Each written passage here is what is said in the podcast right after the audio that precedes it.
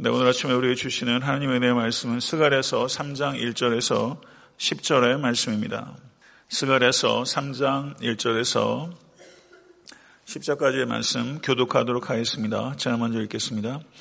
대제사장 여호수아는 여호와의 천사 앞에 섰고 사탄은 그의 오른쪽에 서서 그를 대적하는 것을 여호와께서 내게 보이시니라.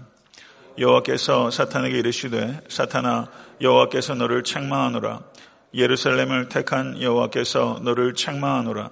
이는 불에서 꺼낸 그슬린 나무가 아니냐 하실 때 여호수아가 더러운 옷을 입고 천사 앞에 서 있는지라 여호와께서 자기 앞에 선 자들에게 명령하사 그 더러운 옷을 벗기라 하시고 또 여호수아에게 이르시되 내가 내 죄악을 제거하여 버렸으니 내게 아름다운 옷을 입히리라 하시기로 내가 말하되 정결한 관을 그의 머리에 씌우소서 하며 곧 정결한 관을 그 머리에 씌우며 옷을 입히고 여호와의 천사는 곁에 섰더라.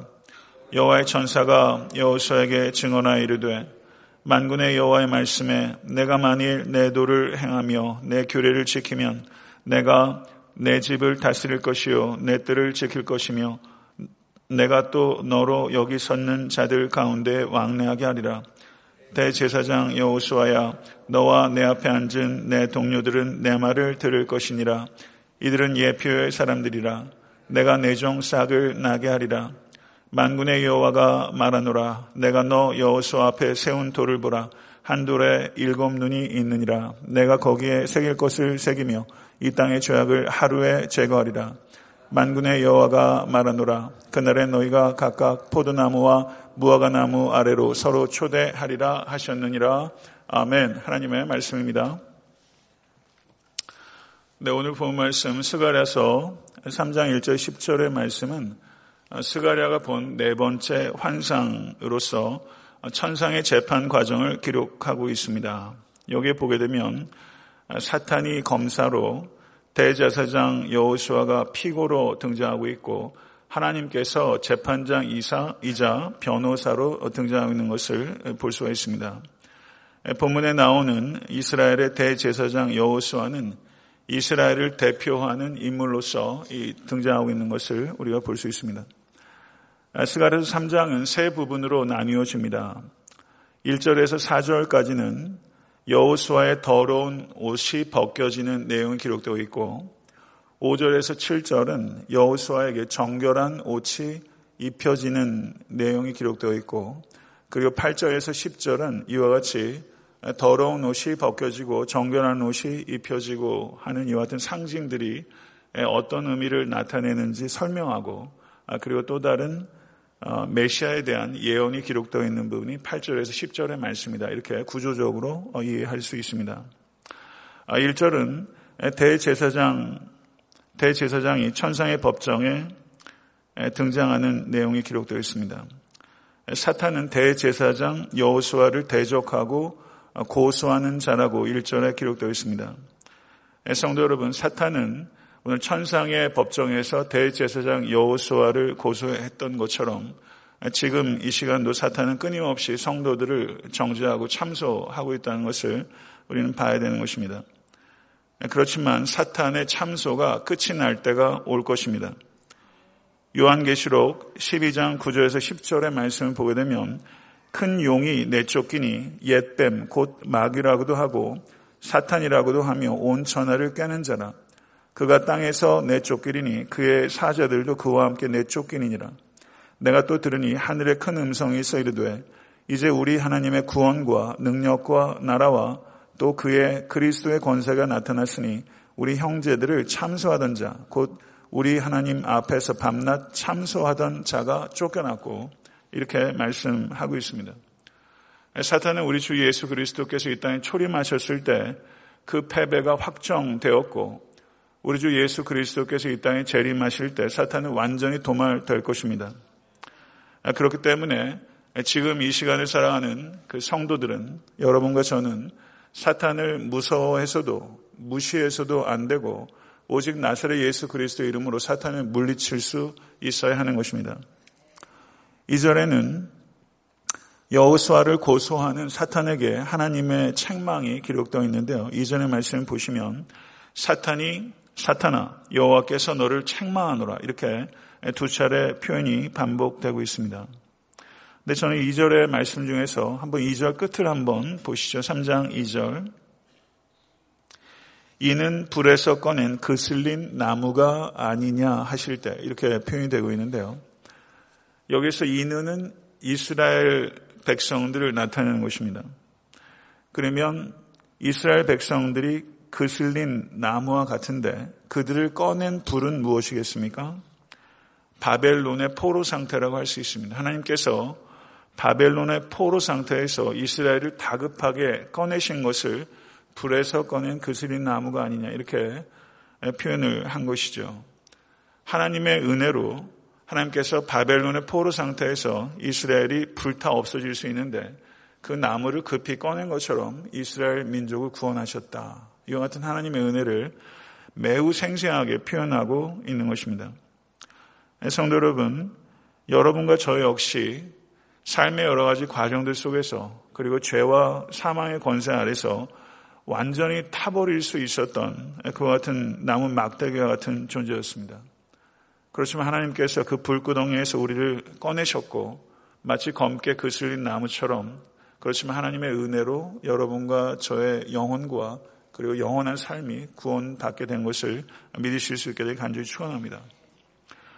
목회를 이렇게 하다 보면서 또 그리고 교회 개척된 지 이제 8년을 좀 넘어가면서 여러 성도님들께서 제 건강도 좀 걱정하시고 또 제 역량보다 교회가 사실 굉장히 이렇게 기적적으로 많이 이렇게 많이 컸잖아요. 제 역량보다 훨씬 많은 것들을 하나님께서 저에게 부어주고 계시다. 저는 그렇게 생각합니다. 그러니까 저한테 많이 힘들지 않으시냐 이런 얘기들 특별히 연말 때쯤 되면 많이 이렇게 하세요. 아시다시피 제가 중추가 안 좋고 하다 보니까 육체적 고통은 사실은 뭐 적지는 않습니다. 그렇지만 제가 결코 목회가 생각했던 것보다는 훨씬 어려운 것 같아요. 그렇지만 제가 목회자로서 하루하루 목사로서 성도님과 하나님의 나라를 섬길 수 있다는 것이 저한테는 여전히 너무나 놀랍고 감사하고 감격적입니다. 저에게는 나는 불에서 꺼내어진 나무와 같은 자다 이런 의식이 저한테 있기 때문입니다. 전 스갈에서 말씀을 준비하면서 불에서 꺼낸 나무라는 표현을 아, 이제 처음 본 것 같아요. 예전에 이 본문을 많이 읽었지만 이 말씀을 이렇게 저에게 특별하게 다가오지 않았었는데 말씀을 준비하면서 아, 나는 불에서 꺼낸 그슬린 나무야. 이런 생각을 제가 하게 되면서 얼마나 감격적인지 몰라요. 불에서 꺼낸 나무 의식. 저는 이것을 사도 바울은 빚진 자라고 표현했다고 생각합니다. 사도 바울에게는 빚진 자 의식이 있었어요. 그리고 사도 바울에게 또 다른 의식이 하나 있었는데 그것은 갇힌 자 의식이에요. 빚진 자요, 갇힌 자라고 사도 바울은 이야기했습니다. 로마서 1장 14절을 보게 되면 헬라인이나 야만인이나 지혜 있는 자나 어리석은 자에게 다 내가 빚진 자라. 이렇게 말했고 로마서 8장 12절을 보시면 그러므로 형제들아 우리가 빚진 자로 돼 육신으로 져서 육신대로 살 것이 아니라 이렇게 말하고 있습니다. 사도 바울에게는 빚진 자 의식이 골수까지 새겨져 있었고 그리고 그 빚진 자 의식이 있었기 때문에 어떻게 해서든지 복음을 증거하려고 했고 그리고 어떻게 해서든지 육신대로 살지 않고 성령의 소욕대로 살려고 하는 마음이 있었어요.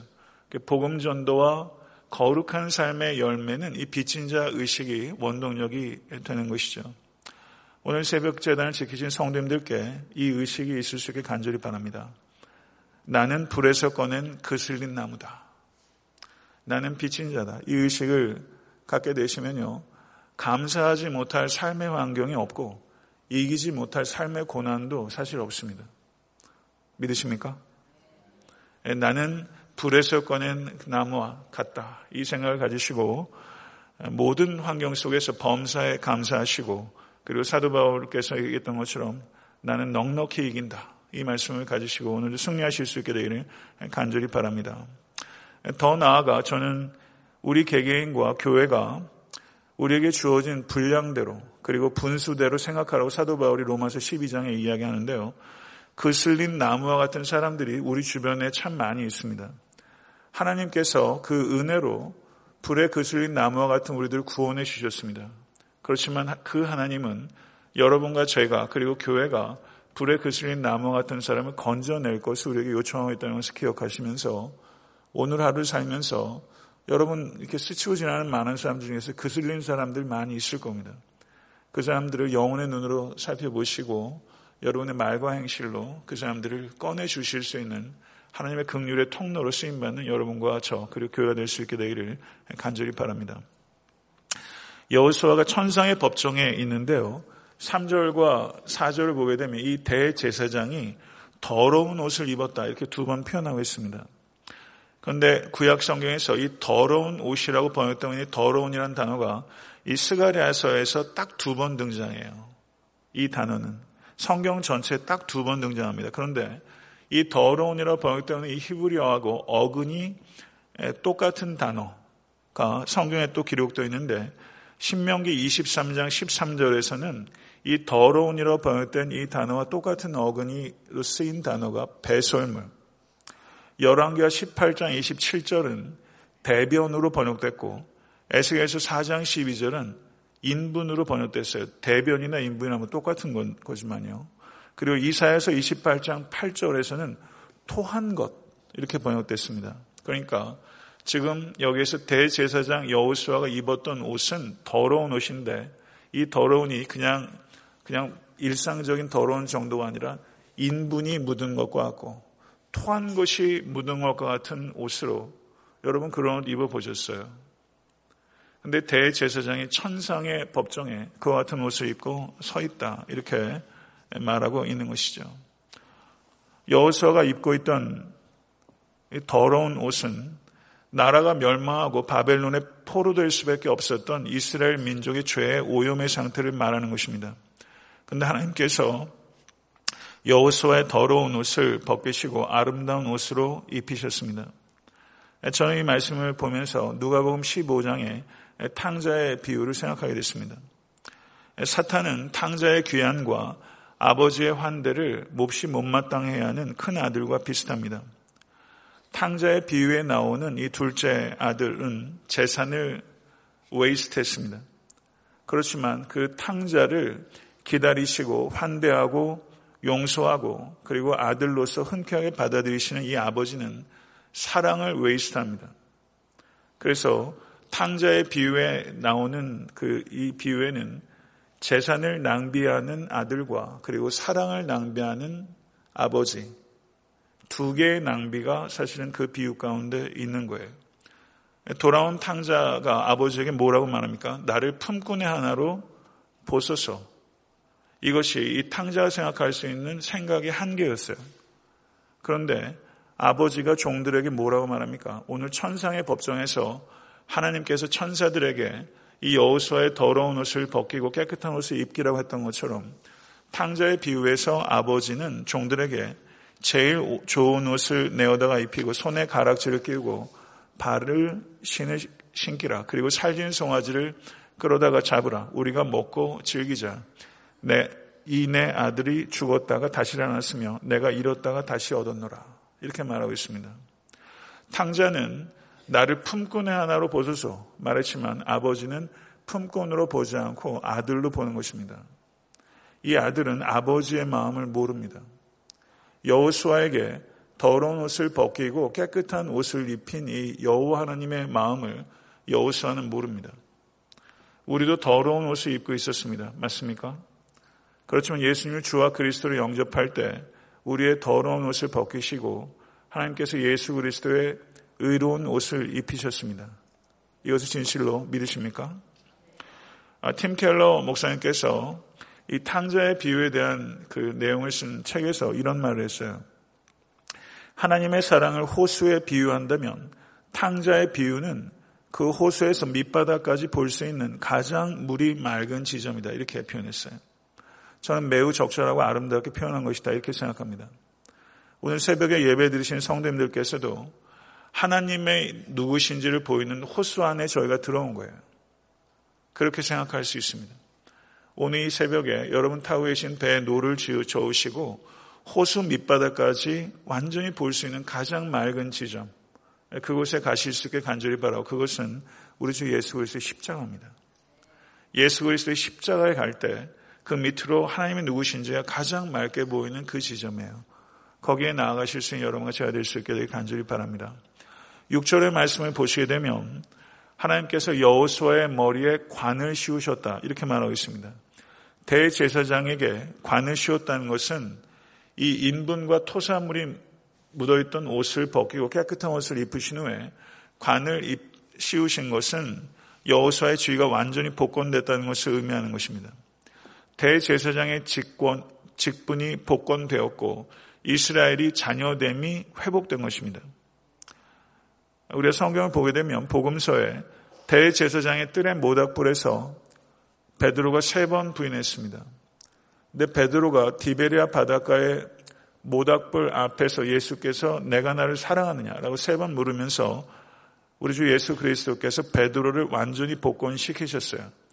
대제사장 집 앞에 있던 모닥불과 디베르 앞에 있던 모닥불 이것은 성경 언어가 똑같습니다. 그러니까 이것은 하나님께서 베드로가 실패한 자리에서 베드로를 회복시키십니다.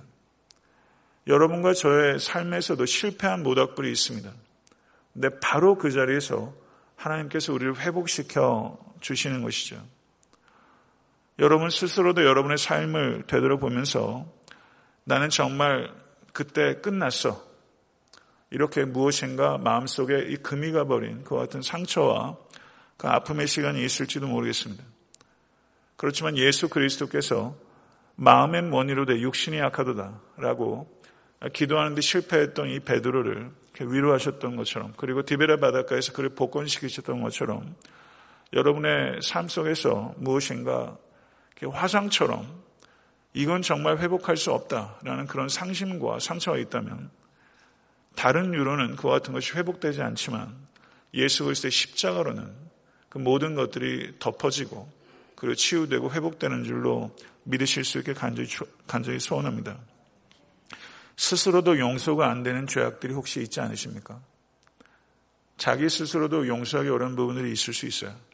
그렇지만 불에서 꺼낸 막다기와 같이 우리 주 예수 그리스도를 통한 은혜로 우리를 꺼내시고 그리고 여러분의 머리에 관을 씌우시고 그리고 다시 복권시키시고 그리고 소망을 가지고 전진할 수 있도록 하실 수 있는 이는 오직 성삼이 하나님이심을 믿으실 수 간절히 바라고 지금까지의 삶을 다 덮어주시고 깨끗하고 의미 있게 살아갈 수 있도록 우리를 도우시는 하나님을 더욱더 사랑하시는 여러분과 제가 될 수 있게 간절히 바랍니다.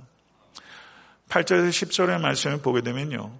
메시아에 대한 예언의 부분입니다.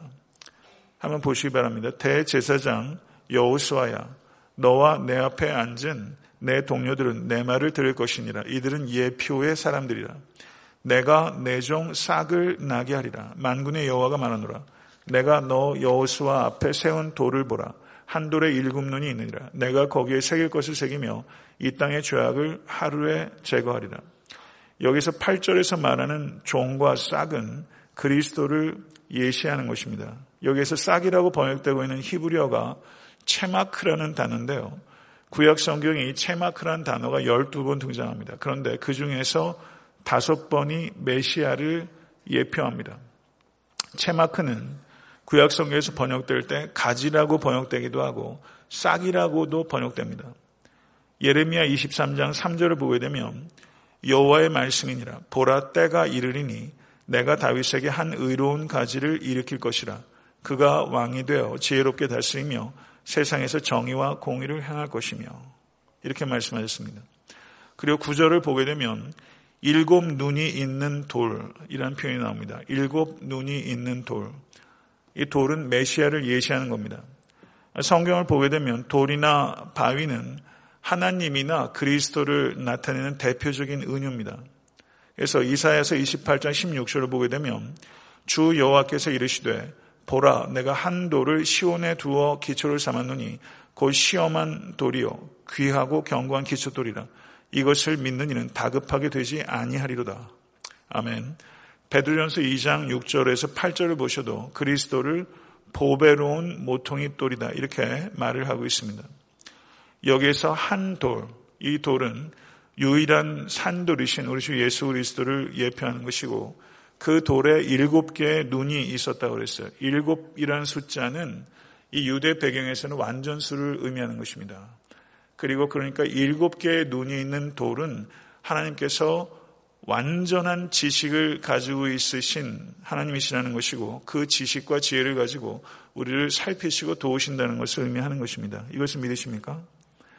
구절의 말씀을 보시게 되면 거기에 내가 거기에 새길 것을 새기며 이렇게 표현되어 있는데요. 이 표현은 예수 그리스도의 몸에 난 못자국과 창자국을 의미하는 것이다. 이렇게 학자들은 이야기하는 사람들도 있습니다. 그리고 구절 마지막 부분을 한번 보세요.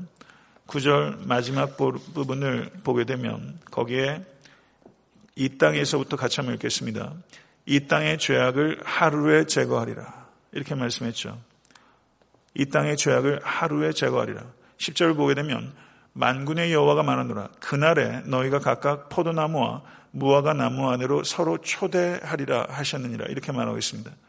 성경에서 그 날이라고 표현되고 있는 것은 여호와의 날을 나타내는 것이고 여호와의 날은 마지막 때를 나타내는 것입니다. 마지막 때 악인에게는 심판이 의인에게는 신원이 이루어지게 되는 것을 믿으십시오. 그리고 포도나무와 무화과 나무 아래 평화롭게 앉아 있는 이 이미지는 예수 그리스도의 완전한 통치가 이루어졌을 때 이루어지는 평화와 번영을 나타내는 것입니다. 그 땅, 그때 이 땅의 죄악이 하루에 제거되리라. 이것이 결국 복음을 이야기하는 것이죠. 성도 여러분, 오늘 하루를 살아가실 때도 하나님께서 그리스도 안에서 우리를 위해서 하신 일과 그리고 하실 일들을 확고히 붙잡고 육체의 남은 때를 은혜 안에 강건하시게 살아가실 수 있는 여러분과 제가 될 수 있게 되기를 우리 주 예수 그리스도 이름으로 간절히 축원합니다. 주님 가르쳐 주신 기도로 예배를 마치겠습니다.